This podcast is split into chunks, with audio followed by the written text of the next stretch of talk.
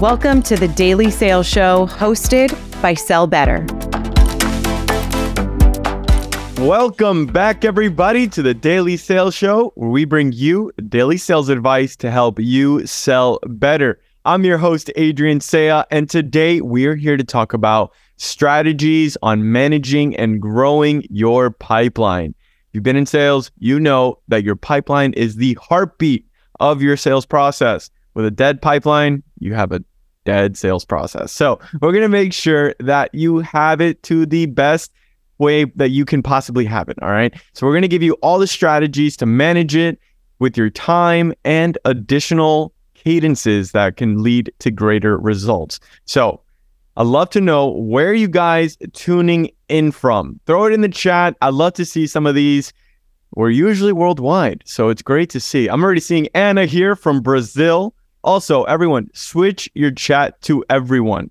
Just click that blue button right there in the chat and switch it to everyone so we can see what you are posting. So I'm seeing we got Arlen from California. We have Jose from Bogota. Great to see you here, man. Welcome. I'm already seeing this blow up. We got Sharvan from Pune, India. Was just in India myself. Incredible country. Absolutely loved it. So, love to see you all here. Thank you for engaging in the chat and let's get into it. So, who are today's speakers? We have two very special guests for you today. We have Alley Forbes, she's a sales manager over at Vidyard, and Brian LaManna. He is a mid market AE over at Gong. So, Brian, when it comes to pipeline, what can reps do to make sure it's consistently filled? Because I know there's always a lot of last minute running and adding people to sequences. What can they do to get ahead of that worry? Yeah, really great question. Um, and, and, it's a it's a challenge out there right now. I think it's top of mind with every different seller. And as you alluded to, if you have a dead pipeline, it's going to be a dead sales process from there. So pipeline is going to solve all of your problems. Uh, I think one of the things I try to do is do really specific uh, time blocking and just try to maximize my 40 hours per week to get more done uh, than than the person next to me or the other person on my team. To just be really specific and intentional with my time instead of just uh, blocking off 30 minutes for prospecting. I'll get really specific and say, hey, I'm going to make 15 dials uh, during that mm. time, or I'm going to get two new accounts and sequences, things like that. Love that. And Alley, as a manager, what do you like to tell your reps? Uh, hey, this is how you get ahead of this for your when it comes to pipeline. Um, mainly, always prioritize like your outbound, um, because out, inbound is a luxury. You never know if inbound's going to be turned off. Um, we just don't know what's ever going to happen.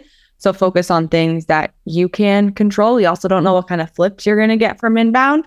Um, so focusing on your outbound, to Brian's point, um, being very intentional. I'm going to work 12 accounts today. Like have your weekly goals and daily goals, and then within that, make sure you're you're tiering your accounts or the contacts that you want to reach out to, whether tier A, B, and C, one, two, three. So prioritize obviously your tier A, spend the most time there.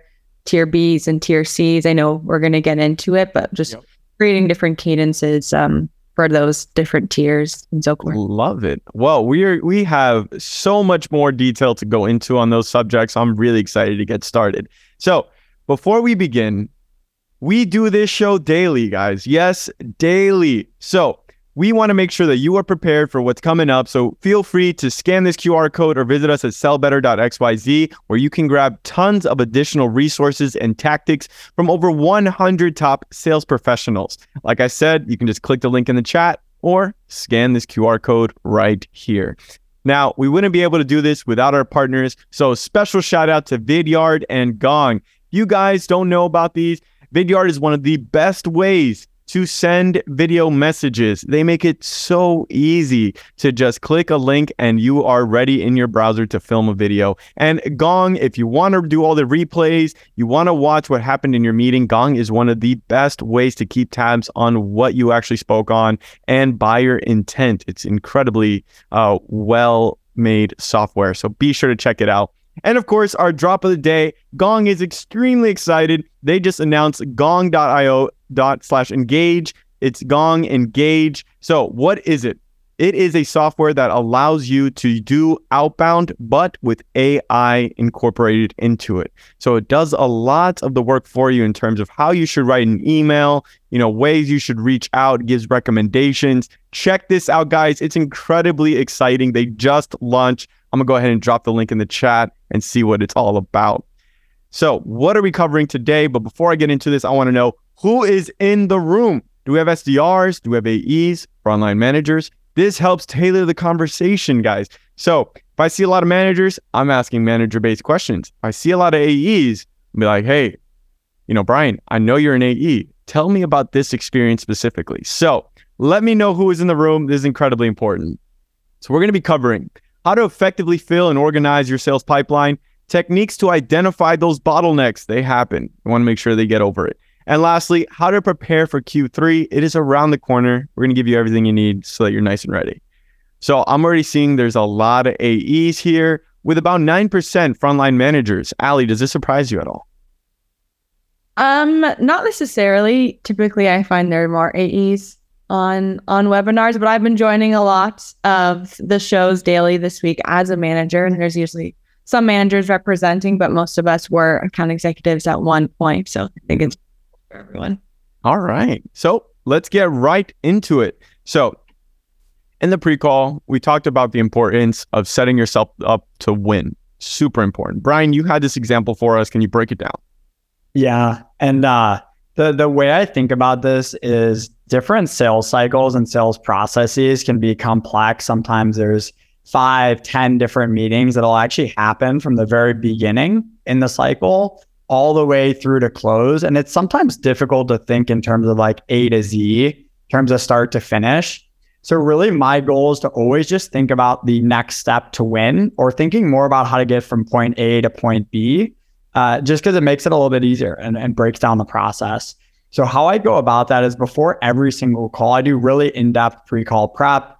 As an example, if it's a first call, I'm going to research not only my POC I'm speaking with, but maybe other stakeholders that would typically be involved if the cycle continued, right? Maybe the VP above them or the chief executive officer, right? Whatever that might look like. I'll then jot down a couple of ideal outcomes to say, hey, if this if this call goes the way I think it's going to, this would be the perfect next step. And then I'll have a couple backup options as well. So it could be uh, option number one, set them up with a trial. Option number two, a deeper dive of the demo. And maybe the third ideal outcome is actually parting ways uh, and disqualifying it. Um, I'll then think a little bit more holistically in terms of like how that next step is going to get us from uh, through the entire process and actually share a mutual act mutual action plan or success plan with the prospect as well. And then at the very end of the call, I'm actually going to prescribe next steps. So instead of uh, just kind of rolling over at the end and being like, "Hey, Alley, you know, what do you think from today?" I'm actually going to say something like, "Hey, Alley, are, are you open to a recommendation?"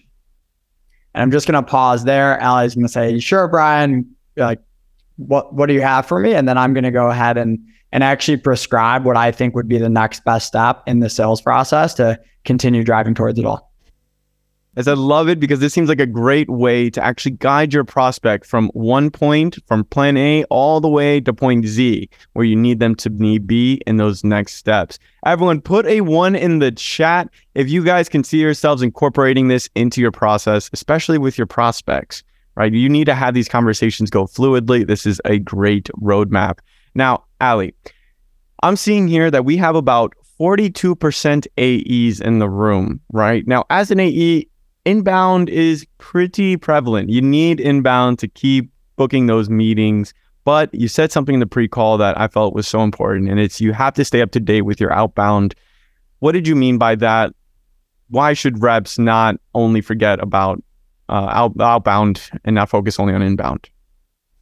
Yeah, I think it's a lot of companies in this economic environment, for lack of a better term. A lot of organizations are trying to decrease spend, really evaluate what their what tools that they have, what can they cut. So what like inbound for a lot of organizations has decreased. Um, but then obviously there are times where inbound is just flying, but it doesn't really matter what state that is in. You should always be focusing on building your own book of business. You do have, as I said earlier, more control on the types of accounts that you want to be reaching out to. Where sometimes with inbound, you don't really know what you're getting. They're qualified, but we don't really know how how qualified that they are. And one day again, inbound could be just shut off, and you still have your numbers to hit, your daily and weekly KPIs. So it's good to to stay on top of that, and this way it get you have again full control. So someone, my old manager, before I started working at Vidyard,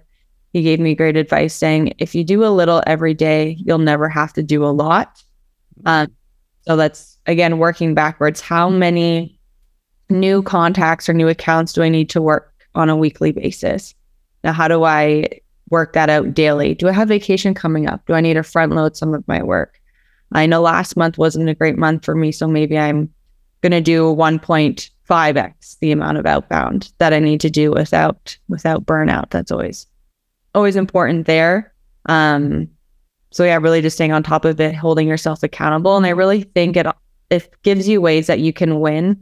Brian mentioned earlier, like I like to do more work than the person beside me, and that's how I used to be as an accounting executive as well. When I was ramping, I didn't I didn't have the best ramp, so I was just looking for ways to meet other people, whether that was the most contacts work, mo- most meetings booked, most self gen closed. Um, just gives you those little wins. And again, do that little bit of effort and then you'll see the results. So true. You just got to keep doing the little things and they build up to something monumental. And that is one of the key ways to make sure your pipeline never runs dry you know, because that is a big worry. You can't be scrambling at the end because sometimes it's just too late. So you always got to put in a little bit of effort so it builds up into monumental things. Now, Brian, you mentioned something as well, and it's how you should be spending your time. Now, one thing you mentioned is you want to make sure that you spend 80% of your time on these two things, either advancing pipeline or creating pipeline. Which one of these do you think reps should focus on more? Yeah, it, it's going to be both and it's going to depend on a day to day basis. But I, I think if you start with the mindset of like, if you have 40 hours per week and every seller does as well, it's like, how can I get the absolute most use out of those 40 hours more than the person next to me? And the way I try to frame everything in terms of my day to day is how can I spend almost all of my time in essence on, on these two things, either one, advancing pipeline or two, creating pipeline there's going to be days where I'm just stacked up meeting after meeting, and, and candidly, it's going to fall more into the first bucket. And there's days like today, I only have two external meetings on my calendar. So I'm really going to spend and attack that white space on my calendar towards creating pipeline and, and setting myself up to succeed. I love what Alley mentioned earlier too, just that like inbound is a luxury. I want to create a plan past my quarterly and past my monthly quota that is not reliant on striking the inbound lottery. I, I, think of it a little bit as a lottery. If there's a great opportunity that comes in, that's amazing, but I, I'm not going to be dependent on it to to find success or be happier. Okay. Now, I would love to hear from everyone in the chat. Which one do you feel you spend the most time with? Just put it in the chat there. Are you usually focusing on advancing pipeline or creating pipeline? You know, depending on these answers, we could see maybe where your bottleneck could end up being, which we're going to be covering. So, it looks like a lot of people are saying creating is what they're mostly focusing on, which I can totally see. It takes a lot of time. Uh, it it can be a big time spent just trying to prospect all the time and just mix it in. So you got to be able to balance both of them. Now, Brian, you mentioned that one of the best ways that you do this is by scheduling your time appropriately. You had this example here of your calendar right? Now, when I see this, I just see a lot of colors. So tell me, what is going on here? Yeah, if you get anxiety when you see this, uh, it, it, it feels the same for me. But um, really, the way I start every single day is I first go through my current pipeline. I just go one by one in terms of my active opportunities. And I, I simply ask myself, like, hey, is there anything I can do to advance this deal in any way? Is there a case study I could send? Is there a value touch? Uh, could I confirm the meeting that's on Wednesday that maybe they hadn't accepted yet? So I kind of make that to do list and I go ahead and I execute all those plays first thing in the morning. You can see that kind of block from like 9 a.m. to 10 a.m. I'm just trying to do it in like deep work and not context switch a ton between like sending an email, prepping for a meeting, doing something else. And then from there, what I do is I, I, look at the rest of my day that day and I time block with any open white space. So we see on that day I had a couple internal meetings. That's in purple for me just to help myself visualize it. In Reddit's external meetings. And I really didn't have much free time available till 4 and 4.30. So I make really specific action items. In my world, it was making 10 dials, sending the follow-ups for that day. And then it's really just on you to hold yourself accountable through that end of day and follow through on, on what you planned. Okay. And as a manager, Alley, how do you advise reps to schedule their time when it comes to either filling or advancing pipeline?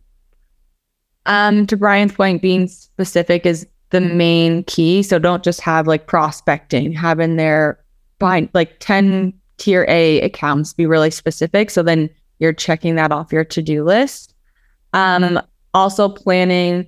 I personally just like to plan the day before because things just change so quickly. I don't like to plan things weeks at a time. So at the end of the day, you should have time booked off, plan for next day, like catch it from today and plan for the next day. Um, so there's the saying, if it's not in the calendar, it, it won't get done. Even for me, when I have to review gong calls, um, if it's not in my calendar, it won't get done. So I have to, in my calendar, review three pricing calls from my team, and that's on a daily basis. So just being really specific, planning ahead, and then also just reminding yourself that you're going to have to be a little bit flexible if you have that quick inbound that comes in. So that's why it's it's better to front load your week or month, not catching up um, at the end and not leaving that problem for future Alley or or future future Brian. Um, so just I would just say front loading, being specific and okay. All right. Now, you also had a great point and it was on tiering accounts. You mentioned it at the beginning of this of this call. So, when it comes to tiering accounts, how is this helpful for your pipeline?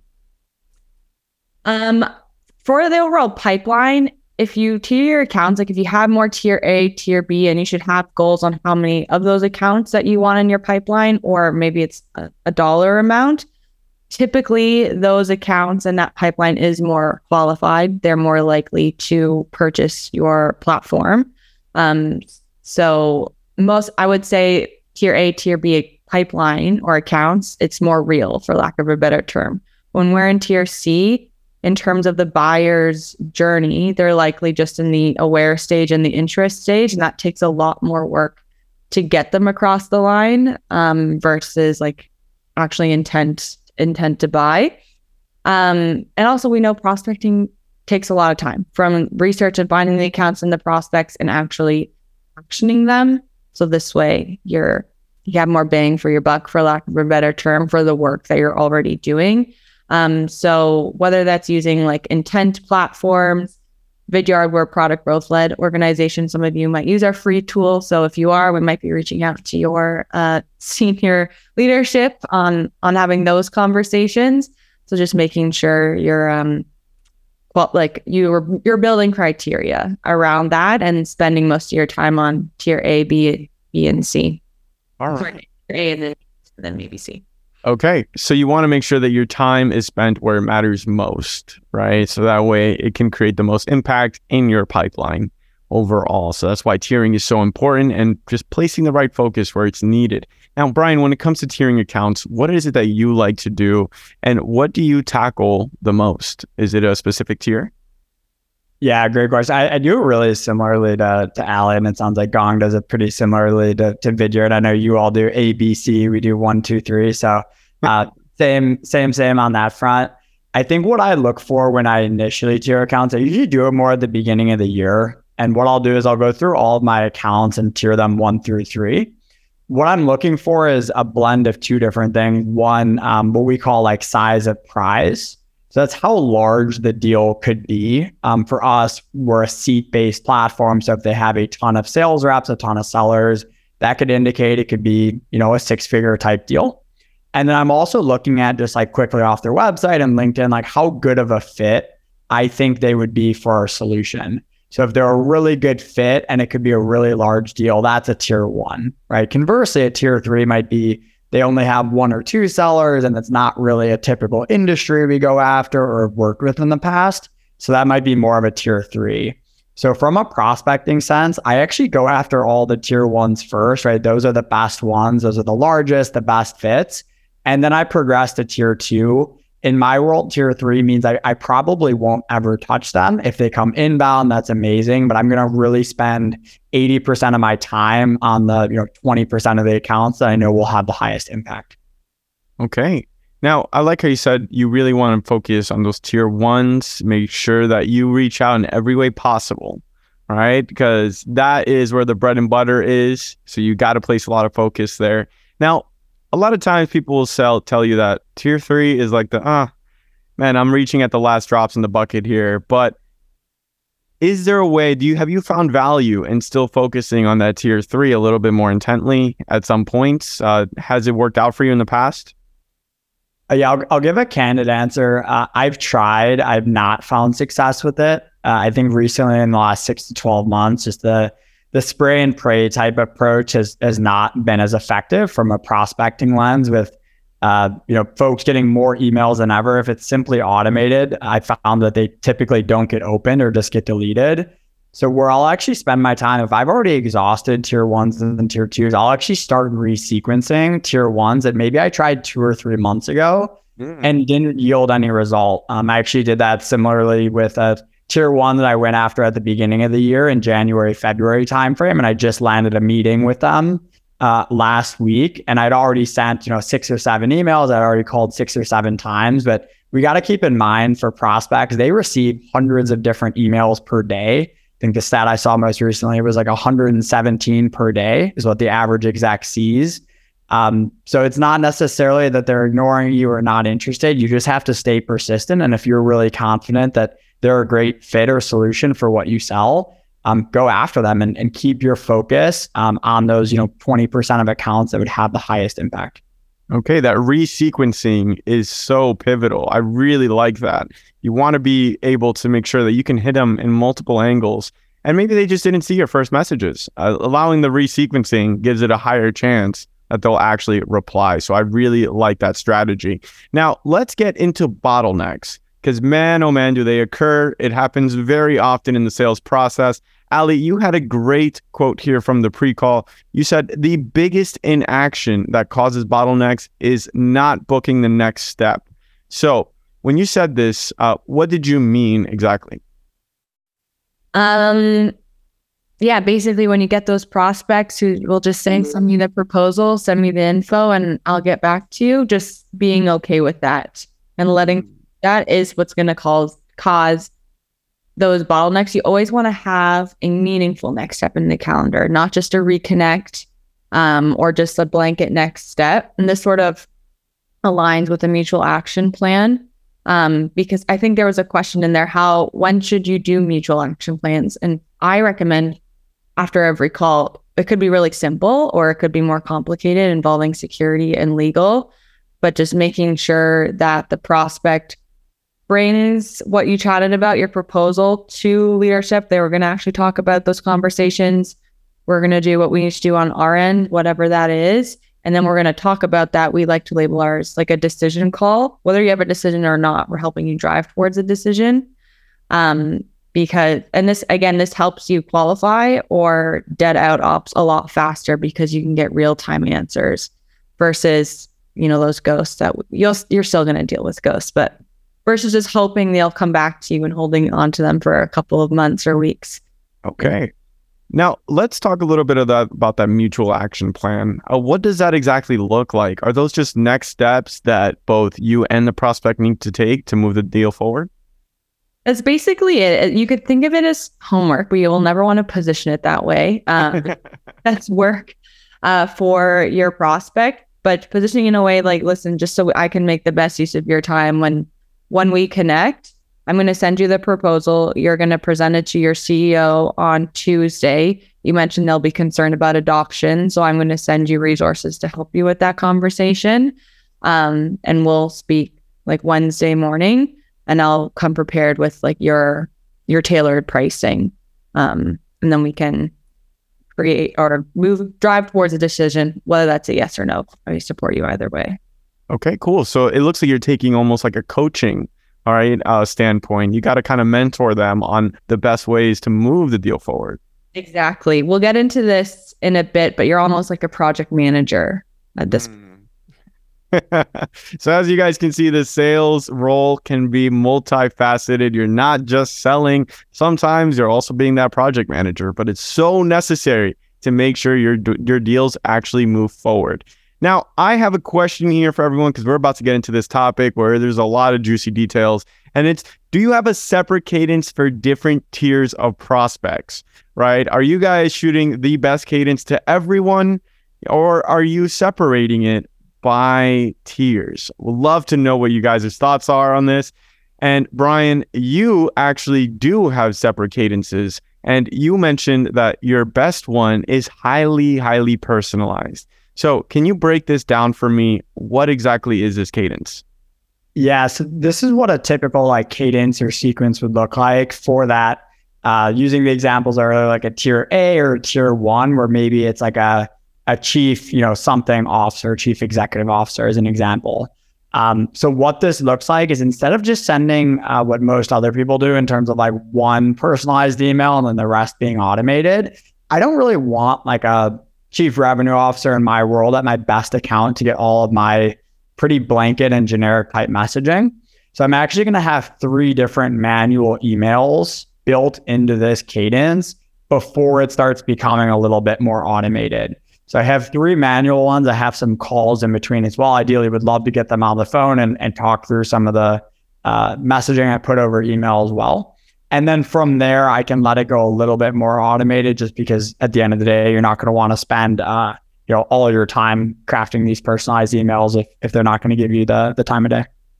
Okay. So I'm seeing here that your sequence is you have a lot of a lot of multi-channel approach here, right?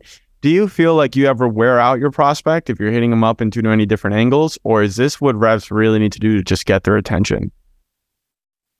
Great question. I try to go hard and pretty fast. I think my goal when I'm reaching out to any account is to simply break through, even if it's a no or it's a reach back out in two months. That to me is a win because the last thing that I want to do is spend time on five to six different contacts at an account, put them all in 22 step, 36 day sequences, and then hear nothing back from all five or six people and be unsure then, hey, do I go after them in two months? Should I never target them? So I try to take a little bit more of a personalized approach, go really hard, go really fast and quick. And, um, you know, if it's not a fit, hopefully they'll let me know. And if it is, uh, hopefully we'll have uh, time on the calendar.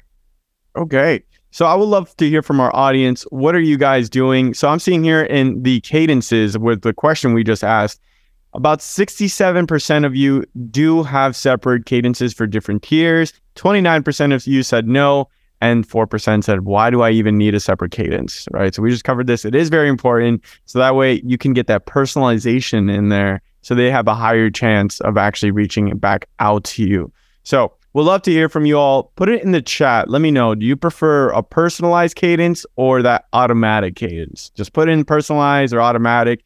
If you prefer one or the other, let me know why. Right? Do you are you going with personalized because you get actual replies, or automatic because you get more volume? Which hey, I've done both, so I get it. Now, as a manager, Alley, when it comes to these highly personalized cadences, is there anything you like to tell your reps to do if they're going to be taking this route? Um, well, working at a video company, we definitely want to be using video first touch. Like we we mark a new contact work is if you send a personalized video to that contact, and the rest of it can be automated. The thoughts email is pretty commonly used. The responding, basically bumping your personalized video back up to the top. I think there's another way we say thoughts. Some folks do it a little more cheeky, um, just to get people's attention. I really liked how Brian's cadence was only 16 days, like a shorter cadence. Mm-hmm. He's the account executive. Like I've had 90 day cadence is just to keep touch, but was just a waste of time and all and a waste of touch because by after day 16, I'm not actually thinking about this account anymore. I'm not being intentful. So a shorter cadence keep again saves you time making sure your outreach is purposeful and hopefully you you get a yes or a no as quick as you can. So I think the length of your cadence is also important to think about as well. All right. And I see Justin in the chat here mentioned automatic only works when crossing a super high relevance threshold. Uh, Brian, do you agree with this? Yeah, I think it. I think it varies in terms of a, approach. I think you got to know your book of business, right? And if you have lower size deals and maybe 10,000 accounts, you have to take a little bit more of an automatic type approach to reach all of them and share a little bit about your offer. And conversely, if you only had 10 accounts to like draw the extreme parallel, you you want to take a super hyper personalized approach because uh, you you need to land a meeting with almost every single one of them, right? If you only had that few. So I think uh, what Justin's referring to there is just if you're able to create an automatic type of uh, sequence, especially to like maybe a specific vertical or a specific persona, um, it, it, can it can drive meaning because all the templates there are relating to that you know specific industry or persona as well. Okay. Now I know you had another type of sequence here, and one is the low personalization cadence. Since we're already on the topic of automated, can you tell me more about this one? When do you like to use it? Yeah, great, great example here. So in this case, I'm, I still want to have some form of uh, personalized first touch, but I, I don't want to spend a ton of time creating, you know, personalized touch after personalized touch. So could be an example of a tier one account where maybe it's a lower level POC or um, a persona we typically wouldn't work with, but you know, wanted to put them in the sequence anyways. I'll just create that first message that's a little bit more customized. You can do, you know, six or seven minutes on a personalized email. You could do a video from Vidyard that would probably just take about 60 seconds. Um, and then from there, it's going to be a lot more automated, uh, just in terms of any messaging that, that's already pre-built. Okay. And you mentioned that you're you're slowly dwindling down with the personalization and now you're going to go fully automatic so how about these zero personalization cadence so it sounds like you use the other one for those tier twos potentially and this one is the one that's going to those tier threes why are you going more automatic as opposed to personalized on these yeah it, it could be this could be used for tier threes just because you're able to to do them pretty quickly and start to get that activity up you can also do them in um, tier ones or tier twos, just with like lower level contacts that maybe wouldn't be like the perfect person for the meeting, but you want to get some messaging sent their way. So, as an example, if I decide to sequence four different people in a tier two account, maybe that fourth person I don't want to spend a lot of calories and a lot of time on. So I'm going to do something a little bit more automated to still kind of get the the name recognition and a couple touches their way, and um, you know hope that they respond and hope for the best. Okay. Like I really like that. And I'm actually seeing Matthew here in the chat. He wants to see your sequence structure again. Wait, Jay, I don't blame you. So we do have one here. It's the low personalization, Matthew. So make sure you get a little quick snapshot of this. You want to make sure that you have this mix of automated to manual. As you can see here, he has five automatic um five calls, five automatic emails, and then one manual. And then the last one is all auto, six auto emails, and three calls. Guys, I can't stress this enough. Cold calling needs to be a part of your pipeline creation. It needs to do, you got to do it. I know many people like to stray away from cold calling because it's a little nerve wracking, but it's the best way to get a deal. You know, there's no better way than just getting them right on the phone. They hear your voice and you can guide that conversation. So, Besides this, there are other ways that you should be guiding your reps, right, Alley? So you actually spoke about different questions that you like to ask your reps when it comes to meetings. Um, can you tell me more about these? Yeah, this is sort of essentially this helps reps like understand if they have all the information that they need and helps them prioritize what op- what sorry what opportunities that they want to again spend the most calories on spend the most effort on.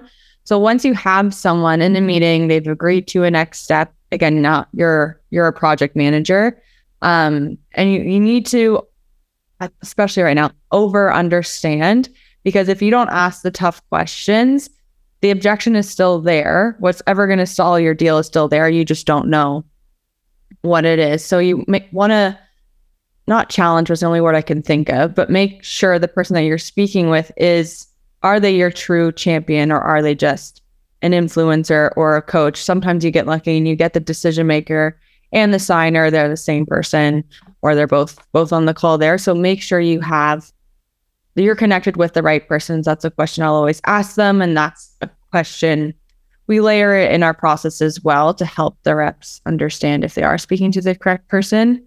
Um, do they have a true problem, right? You want to position whatever you're selling, whether it's Gong or Vidyard or CRM, you want to make sure that you position what you're selling as a business solution. So video Vidyard, we're not just a video solution, we're a business solution, helping with sales meetings, sales pipeline, closing revenue. Uh, do does your person, does a company you're speaking with actually have those problems? If not, then like out of curiosity, why are we speaking? Why are we speaking here today, Paul, as well? Is there a need to change? Um, so sometimes the risk of a deal not closing is that there is no problem, um, which does happen. Um, is there urgency to solve that problem? And you can lean on this as well um, to drive urgency. You don't have to resort to discounting. Like it's do we want to get this solved not just from your champion's perspective, but as the business as a whole? And again, what are the risks? Is it price? Is it competition? Is it that there's no problem? So those are questions you should always be asking yourself after a call, before you head into the your decision call or your next steps call, and make sure you have all the information that you need. I like how you mentioned the do they have urgency to solve the problem? Because I think a lot of reps do lean on discounting as a form of just getting the deal across the line. But at the end of the day, it does come back to bite you, right? Because the average contract size now becomes significantly less. And now you may not meet all the criteria you need for your end of you know, end of quarter metrics. So you got to be sure that you focus on that urgency piece because it's so pivotal. You know, you don't always just need to lean on discounting. Now, I want to hear from our audience. Are you guys prepared for Q3? Do you feel like you're prepared? Do you feel like you're behind? You know, I want to get a feel for the room. Is there more worry or you guys are super confident? We'd love to know from you all. Let us know. I see Anna here in the chat. I am in panic. Well, and I hope that this show has been able to lessen that panic a bit and know that you can be prepared. Now, Brian, when it comes to preparing for Q3, I know you told me you like to set reminders. How do you like to go about this? Yeah, and and I'll I'll share. Uh, a lot of people feel the same way. It's still June eighth. We got a little bit of time, but the urgency is is definitely there for for me and a lot of other folks over the next couple of weeks. The the way I try to stay on top of it, especially kind of through the second half of the year, is uh, in the first half of the year, if I get a rejection from an account I'm prospecting, or if I turn an op closed lost, the first thing I do is I actually set a reminder on Google Calendar, or you know, you can use any other system as well. And I set a reminder for when I want to start reaching out to them again. And the reason why I do it right after I turn something closed lost or right after, you know, they reject me and you know that sequence turns off is I'm going to know and, and think about it like it, it's the most fresh then in terms of when it'll actually make sense. So if they said, hey, timing's bad, we can't sign today, reach back out in Q4, I'm probably going to set a reminder like the month before. I'm not going to wait till Q4. I'm going to set it a month before to start re engaging with them and going after it. If you do this well, you'll actually start to walk into the later months in August, September, October, hopefully each week with at least one or two prospects that can be a little bit more of like warm conversations of re-engaging them um, versus just you know striking new uh, cold ones. Okay. And Alley, you had one here, and it's if you want to prepare yourself for Q3, you just got to focus your time on what matters most, and that is the AOV. Now, can you tell the audience what does AOV stand for? Yeah, so we use AOV at Vidyard, average order value, so your average deal size.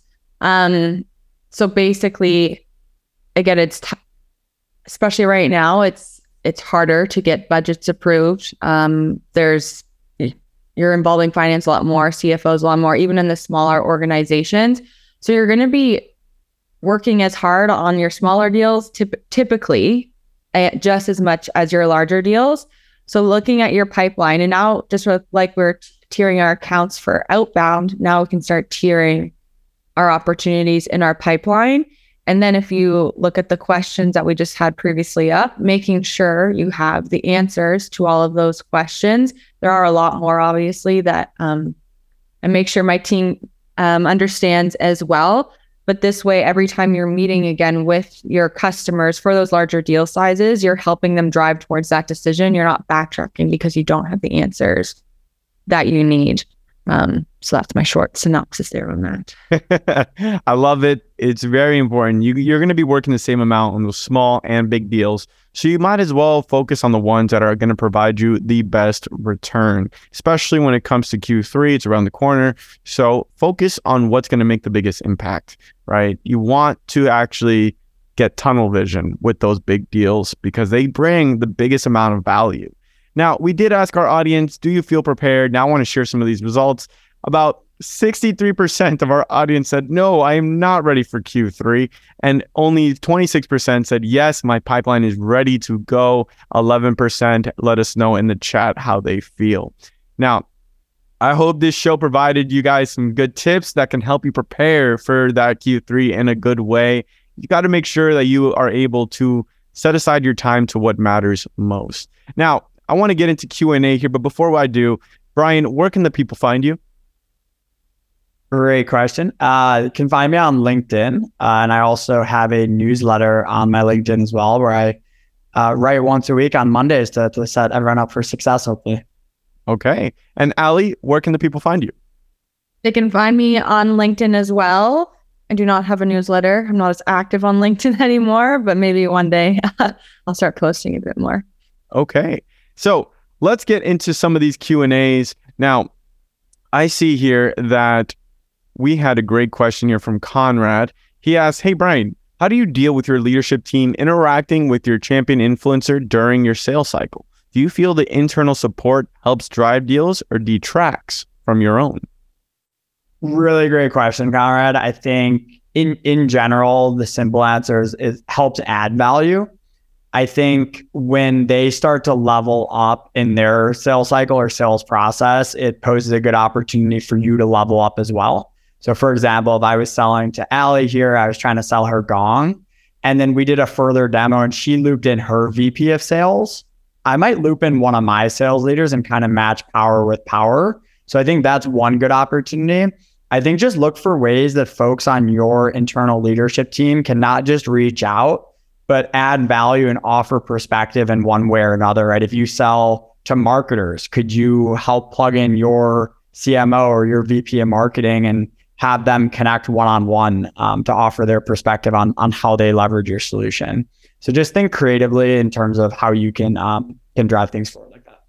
Okay, I like that a lot. Now we have time here for one more question. I'm seeing Bobby here asked in the chat. Do you structure an offer that you incorporate in your sequences to set first meetings? If so, what are some examples that you currently use? Um, Alley, do you have any type of advice for Bobby here? Um, I'm assuming a type of an offer, structure an offer. That means like a call to action. To I'm thinking he's focusing more on the call to action because that's how you go about pitching. Yeah. Um, typically on like your touches, you do you want to incorporate some sort of call to action, especially those first, again, one or two.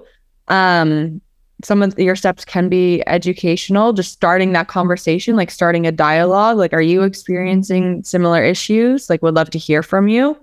Um, one of my reps, she got highlighted on like an outbound podcast, and her offer or call to action was like worth a convo question mark. So now it's not a meeting. Now it's not positioned as work it's a conversation between the account executive and VP of sales. So I really like that call to action there.